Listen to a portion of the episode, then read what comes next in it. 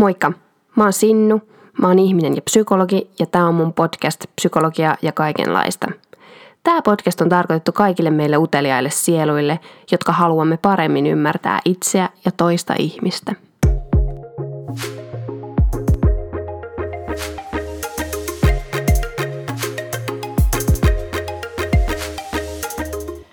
Siis Tänään on aiheena myötätunto-uupumus ja mulla on ollut tämä aihe jo pitkään mielessä ja mä oon vähän tätä podcastia valmistellut ja miettinyt jo aikaisemmin, mutta oli ensimmäinen kerta, kun mä unohdin tehdä tämän podcastin.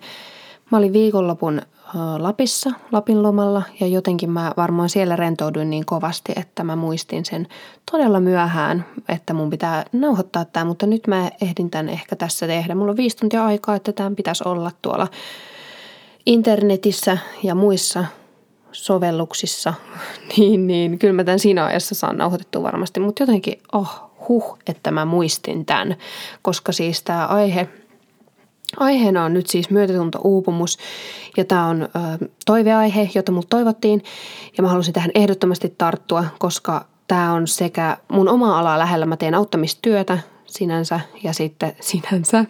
Ja sitten tota, ehkä psykologin työ on auttamistyötä.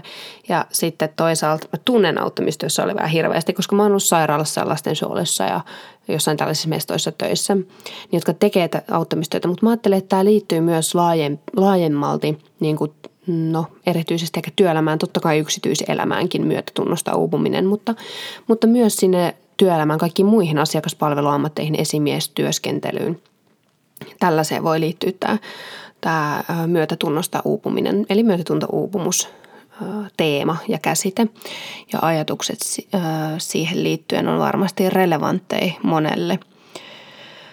Tota, tämä, on, tämä on myös tosi valtava aihe. Mä oikeasti niin kuin äsken rupesin vähän niin kuin panikoimaan, että, että tämähän on niin kuin, että olenko arvoinen puhumaan tästä, koska mä jotenkin niin kuin perehdyin tuohon myötätuntoonkin, joka on niin kuin mieletön hieno ihmisten ominainen piirre, ihmisille ominainen tapa olla olemassa on kokea niin kuin myötätuntoa toisia ihmisiä kohtaan. Ja, tota, ja vähän niin kuin tavallaan se ajatus siitä, että, että me ei kuitenkaan, me ei olla niin yksilöitä, mitä me ehkä ajatellaan nykyisessä meidän kulttuurissamme, vaan me ollaan aikamoisia niin kuin, Ähm, joukkioita, siis niin kuin suhteessa olijoita ja niin kuin toisiin ihmisiin suuntautuneita ihmisiä. Ja, tota, ja mihin tämä myötätunnonkin käsite liittyy ja myötätunto ja siitä uupuminen. Että jotenkin ensinnäkin, no en mä tiedä, ehkä mun pitäisi lähteä siitä, siitä tota noin, siitä myötätunnosta määrittelemään, mutta mä haluan sen sanoa vielä tähän alkuun, että, että mä tuun tässä jaksossa siis niin kuin puhumaan vähän työuupumuksesta, vähän ää, myötätuntouupumuksen altistumisesta ja sitten siltä myötätuntouupumukselta suojaavista tekijöistä. Ja niin kuin mä sanoin, tämä on mulle henkilökohtainen siinä mielessä, että mä teen auttamistyötä ja mä tiedostan, että mä oon koko ajan riskissä uupua myötätunnossa. Mä oon niin kuin riskiryhmää, tö-kohderyhmää, koska varsinkin sellaiset ihmiset, jotka, jotka kokee niin kuin vakavasti traumattisissa tilanteissa olleita ihmisiä, kuuntelee niitä, niitä tarinoita ja ää, niin kuin elää elämää heidän, heidän kanssaan ja auttaa heitä, niin on, on riskiryhmää ja uupuu enemmän myötätunnosta. Niin kuin myötätunto on iso vaikutin siihen työssä uupumiseen myös. Mä ajattelen, että tästä aiheesta on tärkeää puhua nimenomaan sen takia, että no ensinnäkin sen takia, että, että mä en halua uupua, mä en halua, kukaan auttaja tai, tai muussa asemassa niin kuin myötätuntoutumuksen riskissä oleva ihminen uupuisi, koska ihmisen pitää voida itseisarvoisesti voida hyvin mun mielestä. Ja sitten sit, siitä pitää pitää huolta, ja tämä on yksi asia, millä sitä pidetään huolta, että tätä pohtii. Ja sitten toisaalta se työn laatu kärsii herkästi, jos me ei tunnisteta tätä myötä, myötätuntouupumusta itsessään. Eli sille on oma käsitekin sellainen kuin hiljentävä vaste, jota, joka tarkoittaa sitä, että hoitosuhteessa niin ilmenevää kyvyttömyyttä ottaa vastaan toisten, toisen vaikeita kokemuksia ja tunteita – joka siis, eli siis tämä hillintävä vaste tulee myötätunto-uupumuksen seurauksena. Ja silloin tietenkin tämä työn laatu kärsii. Ja tota, Öö, joo, mutta ehkä mennään siihen myötätuntoon ennen kuin hypätään myötätunto-uupumukseen, niin vähän, vähän pikkusen, että mitä se oikein on. Ja myötätunto on, on siis määritelty niin kuin, no ehkä vähän eri tavalla eri paikoissa, mutta se yleinen, yleinen teema siinä on se, että se on niin kuin myötäelämistä niin kuin surussa ja ilossa toisen ihmisen kanssa. Yleensä tietenkin surussa niin kuin, siitä puhutaan, mutta siis myös periaatteessa niin kuin ilossa toisen ihmisen kokemuksissa ja tunteissa myötäelämistä ja siihen, sille, että siihen liittyy myös sellainen halu lievittää sitä kärsimystä ja poistaa kärsimyksen aiheuttajaa. Eli periaatteessa myötätunto on niin kuin, tapahtumia ihmisten välisessä vuorovaikutuksessa. Ja, ja niin kuin siihen liittyy sellainen kyky aset, asettautua toisen asemaan jollain tavalla, eli niin kuin empatia – ja tota, mutta sitten tämä empatia itsessään ei ole myötätuntoa, vaan sitten tähän myötätuntoon liittyy myös se hyvän tekemisen motivaatio, että, että oikeasti pyrkii tekemään sille toiselle, pyrkii tois, kohti toisen parasta ja niin kuin toimii sen asian eteen. Eli, eli ei ole myötätuntoa ilman tekoja sinänsä. Joo. No tällaista on siis myötätunto ja meille ihmiset tyypillistä ja se on oikeasti ihan mahtavaa, että sitä tunnetaan. Mä oon jotenkin niin innostunut siitä, että sen takia aut- auttaja-ammatitkin on niin, niin mahtavia. Kaikki tällainen myötätunto ja empatia on niin mahtavaa, koska jos se on kerta tollasta toisen iloissa ja suruissa elämistä ja näin, niin mikä sen parempaa kuin ottaa sitä vastaan ja antaa sitä. Mutta nyt päästiin sen mutta, mutta, niin, niin se riski, mikä siihen liittyy sitten toisaalta, kun sitä tehdään, mm, tehdään paljon tai altistutaan sellaista myötätuntoa herättäville tilanteille paljon, niin, niin on sellainen kuin myötätunto-uupumus. Ja tämän käsitteen itse asiassa keksi tällainen, tai niin toi julki kehitti tai sanoi ensimmäisenä tällainen amerikkalainen Charles R. Figley – ja tämä Figli kehitti sen kuvaamaan sitä auttajan työssä ilmenevää sekundaarista posttraumaattista stressireaktiota. Tajusko kukaan yhtään mitään, mitä tuo on? Sekundaarinen posttraumaattinen stressireaktio on siis tavallaan toissijaista ähm, traumaattisen äh, kokemuksen jälkeen tulevaa stressireaktio, stressiä Eli niin koetaan toisen kautta, sen takia toissijaista. No joka tapauksessa tämä Figli huomasi, äh, keksi tämän käsitteen siitä, että se hoiti, hoiti noita Vietnamin sodasta tulleita ihmisiä. Ja sitten sit se huomasi, ei kun niin, niitä ja niiden läheisiä. Ja sitten se huomasi, että niillä läheisillä on samanlaisia äh, reaktioita, niin kuin posttraumaattisia stressireaktioita käytännössä, niin kuin psyykkistä oireilua käytännössä, niin, niin kuin niillä läheisillä on samanlaista kuin sit näillä itse sodassa olleilla. Ja sitten se rupesi miettiin ja tota, mm, kehitti tämän myötätunto-uupumuksen, kun se huomasi, että totta kai ne läheiset suhtautuu siihen sodassa ollessa tosi myötätuntoisesti ja elää niitä asioita uusiksi ja ikään kuin sijaistraumatisoituu. Ja tämä sijaistraumatisoituminen onkin myös myötätunto-uupumuksen hyvin sellainen niin kuin, niin kuin läheinen käsite. Ja tota noin, joo. Oikeastaan tosiaan tämä myötätunto-uupumus, niin miten tämä on, tämä on hyvin ö, läheisenä ajatellaan olevan ton, ton tota, posttraumaattisen stressireaktion, eli tämän psykiatrisen häiriön kanssa. Ja tota, tai, tai sille, että niillä on hyvin, hyvin paljon yhteistä näyttäisi niin kuin olevan.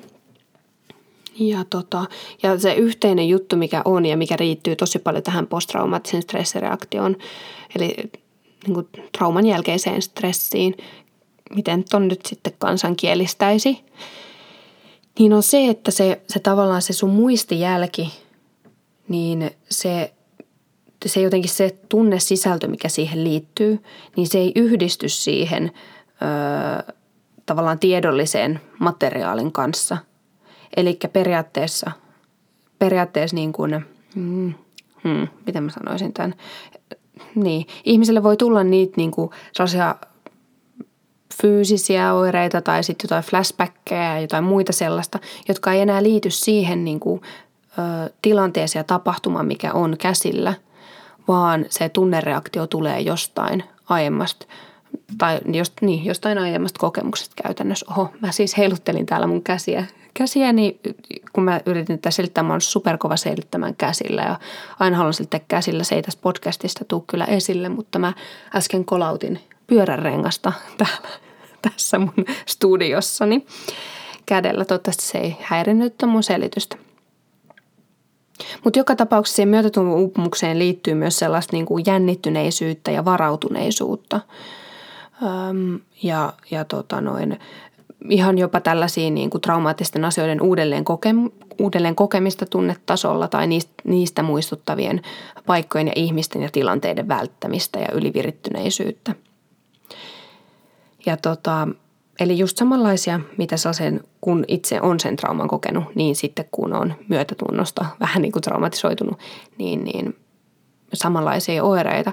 Ja sitten to, toki tämä on tosi, tosi läheinen myös tuon työuupumuksen kanssa tämä, tämä tota, myötätuntouupumuksen käsite. Eli tietenkin, jos on ihminen niin kuin kuormittunut muistakin työ, työhön liittyvistä ongelmista, niin, niin sitten tota noin, se pahentaa tietenkin tätä riskiä myös uupua siitä myötätunnosta. Ja sitten toisaalta totta kai, niin kuin jos esimerkiksi kotona hirveästi joutuu tai saa kokea myötätuntoa, mutta silleen niin kuin ihan väsyttävällä tavalla, niin sitten ei ehkä jaksa sitä töissä niin paljon ja toisinpäin, toisinpäin sitten, että, että yleensä sitten kuitenkin sellainen niin kuin ylenpalttinen myötätunnon kokeminen tai jotenkin epäterve, epäterveellisissä määrin vaikkapa, mitä elämään nyt voi aika ajoin tulla itse kullakin tarvetta kokea myötätuntoa ihan hirveästi, niin sitten se voi kuormittaa liikaa, jos sitä on niin kuin monessa suunnassa työssä ja vapaa-ajalla vaikkapa. Mutta tosiaan toi työuupumus vielä, niin se on aika lähikäsite tähän, tähän myötätuntouupumukseen myös. Ja työuupumushan tarkoittaa sitä, että periaatteessa, että työntekijät omat resurssit on epäsuhdassa sen työn vaatimuksiin, suhteessa sen työn vaatimuksiin, e, niin kuin epätasapainossa. Ja työntekijän resurssit, jos ne ei niin kuin riitä, niin kuin niitä ei ole tarpeeksi siihen, mitä se työ sillä hetkellä vaatii, niin se voi tarkoittaa vaikka mitä periaatteessa resurssi. Että joko niin kuin, että että työntekijä on itse liian vaativa sille omalle työlle tai asiakkaat on liian vaativia tai organisaatiossa on sellaisia rakenteita, jotka on tosi vaativia tai sitten ne itse asiasisällöt tai as, niin, jotenkin ne asia, asiasisällöt on itsessään niin vaativia, että et ei, ei niin kuin työntekijä pysty niihin vastata. No, nämä on tällaisia tekijöitä, mitkä voi, voi johtaa sit siihen, että se oma, omat resurssit työntekijänä ei kohtaa sen työn vaatimusten kanssa – ja totta kai normaalista työstressistä, niin se on ihan positiivistakin ja normistressistä ja tällaista ajoittaisesta vaativuudesta selviää ihan levoilla ja tauolla ja lomalla ja tällaisella. Ähm, mutta, mutta tämä työuupumus syntyy pitkäaikaisesta kokemuksesta siitä, että omat resurssit ei riitä siinä työvaatimusten edessä.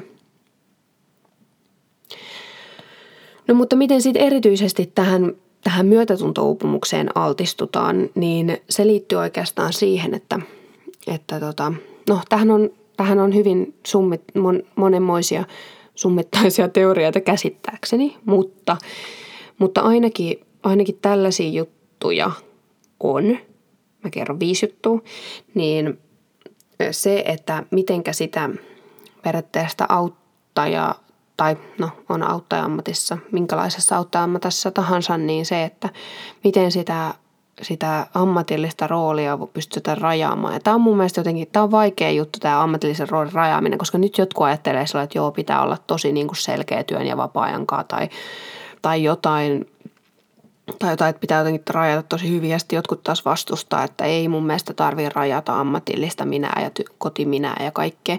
Mutta ehkä mä tarkoitan tällä ammatillisen roolin rajaamisella sitä, että, että koska, koska auttamistyössä sen työn kohteena on ihminen ja siihen kuuluu olennaisena osana se empatia, eli kyky asettua siihen toisen ihmisen asemaan, niin sitä pitää olla riittävästi, mutta sitten taas työssä jaksamiselle, jos se työ on oikeasti sitä, niin sitten on olennaista rajata sitä omaa ammatillista, roo, ammatillista roolia ja sitä omaa niin kuin, ö, säädellä niitä omia tunteita ja omaa sitä empatiallista samaistumista toisiin ihmisiin. Niin mä ajattelen, että siitä on niin kuin hirmu tärkeä osata ja oppia rajaamaan.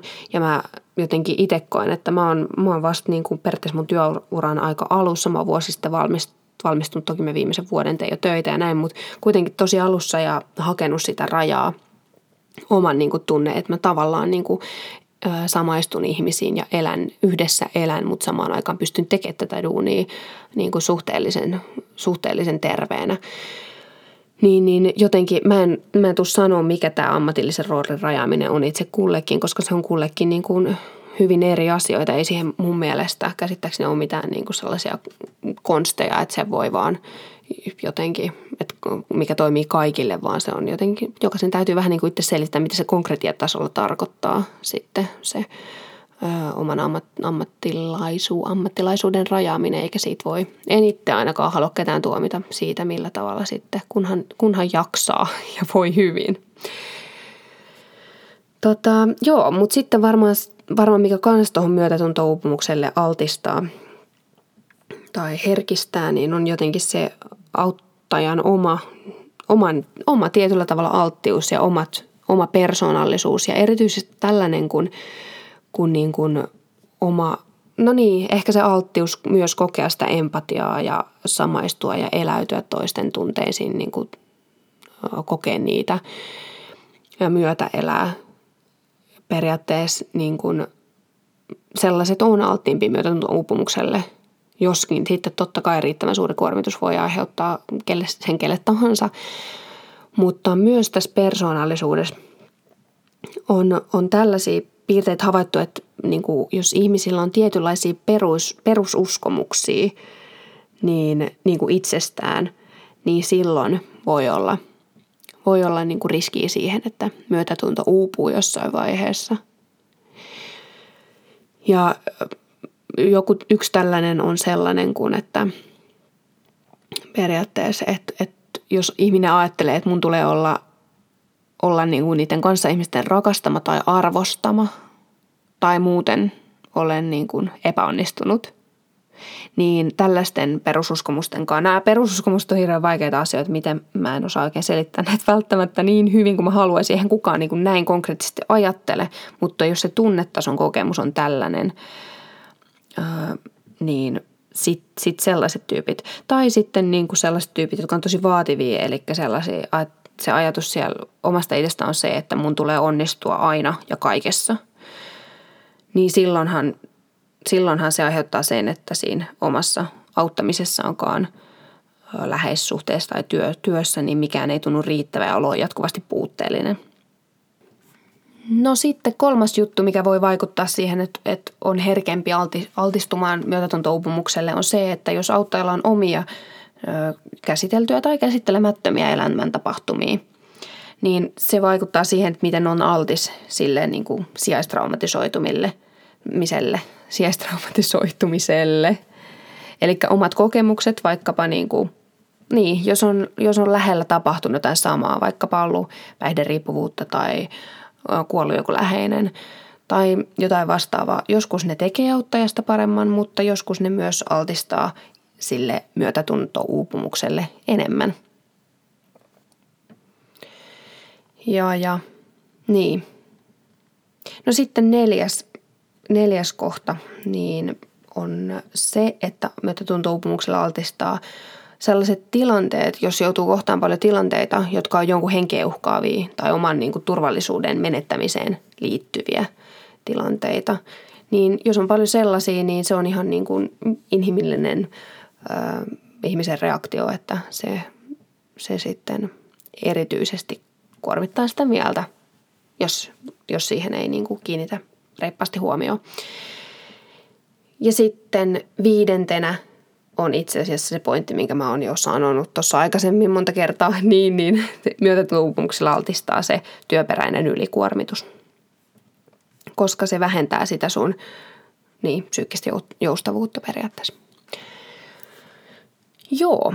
No mutta sitten mennään vielä suojaaviin tekijöihin, että mitkä suojaa siltä myötätuntouupumukselta. Mä haluan lopettaa tämän jotenkin niin posin kautta, koska siis myötätunto on niin mahtava asia, että sitä ei kannata jättää käyttämättä uupumisen pelossa.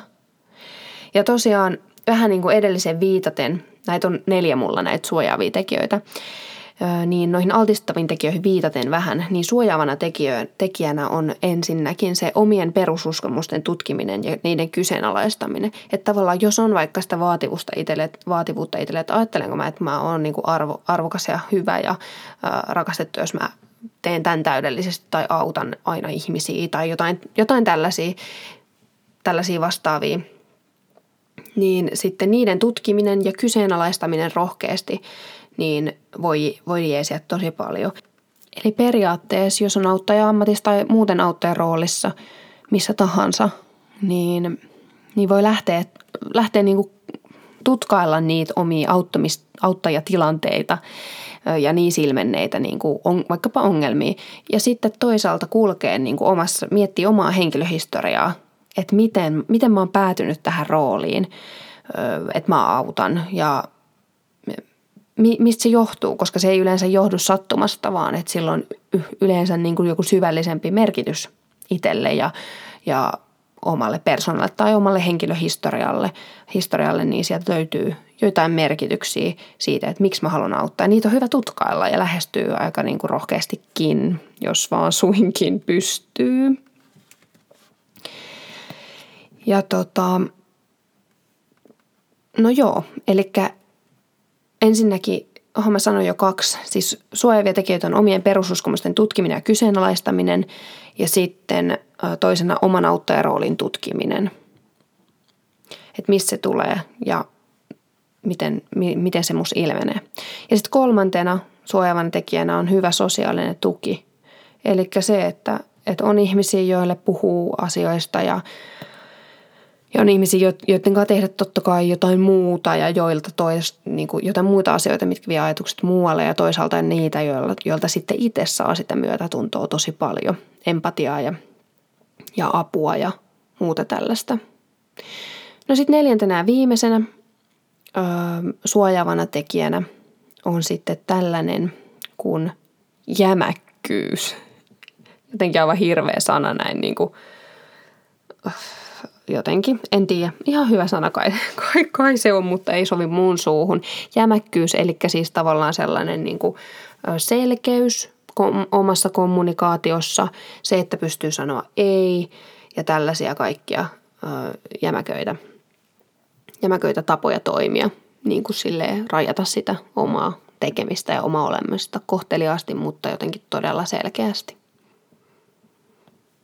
Tässä oli kaikki oikeastaan, mitä mä halusin sanoa sekä noista myötätunto, myötätunnosta, myötätunto uupumuksesta, sille altistumisesta ja toisaalta sitten suojaavista tekijöistä. Ja tota, jos mä jotenkin tätä kiteytän tätä jaksoa, niin mä haluan ainakin sanoa sen, että, että myötätunto uupu, myötätunnosta uupuminen on tosi yksilöllinen kokemus, enkä mä halua sitä niin kuin kenenkään kokemusta kieltää tai jotenkin – jotenkin sanoa, että millä tavalla kukakin tekee sitä omaa työtään, ettei sit, tai elää siis suoraan tunne elämäänsä, ettei sit myötätunnosta uuvu, koska se sitten näkyy moninaisina haasteina siinä omassa, sekä omassa työskentelyssä, jos siihen pääsee sellaista kyynistymistä tai uupumusta niin kuin väliin, mutta sitten myös omassa niin kuin, työskentelyn laadussa, mutta sitten myös omassa, omassa hyvinvoinnissa ja omassa niin kuin, psyykkisessä terveydessä ja muussa sitten tosi tosi merkittävällä tavalla. Ja tota, joo, mä en halua kieltää kenenkään omaa kokemusta ja sama, samaan aikaan muistuttaa siitä, että, että auttamiseen kuitenkin liittyy omat riskinsä, jos sitä tekee niin kuin työkseen tai työssä tai sitten muusta, muusta syystä johtuen jotenkin e, erityisen paljon omassa elämässään. Ja useinhan me ajatellaan niin kuin auttamistyönä tyyliin just sitä sairaalaa tai jotain tällaista, mutta toisaalta meillä on hirveästi viranomaisia tai sitten just ö, yrityksissä ja organisaatioissa erilaisia tehtäviä, missä tehdään auttamistyötä koko ajan ja ollaan tekemissä ihmisten kanssa ja, ja monimutkaisten ja monenlaisia tunteita herättävien tilanteiden kanssa. Eli jotenkin se kaikkialla, missä kohta myötätuntoa, niin siellä on myös myötätuntouupumusta, näin niin kuin piruja seinille maalailen sanottuna. Oi ei, tähänkö sitä pitää lopettaa? Keksinkö mä jonkun myö, myönte, myönteisen lopun tähän loppuun vielä? En mä taida keksiä. En mä keksi. Lopetetaan tähän. Mun mielestä oli ihan tosi kiinnostava jakso ja mä...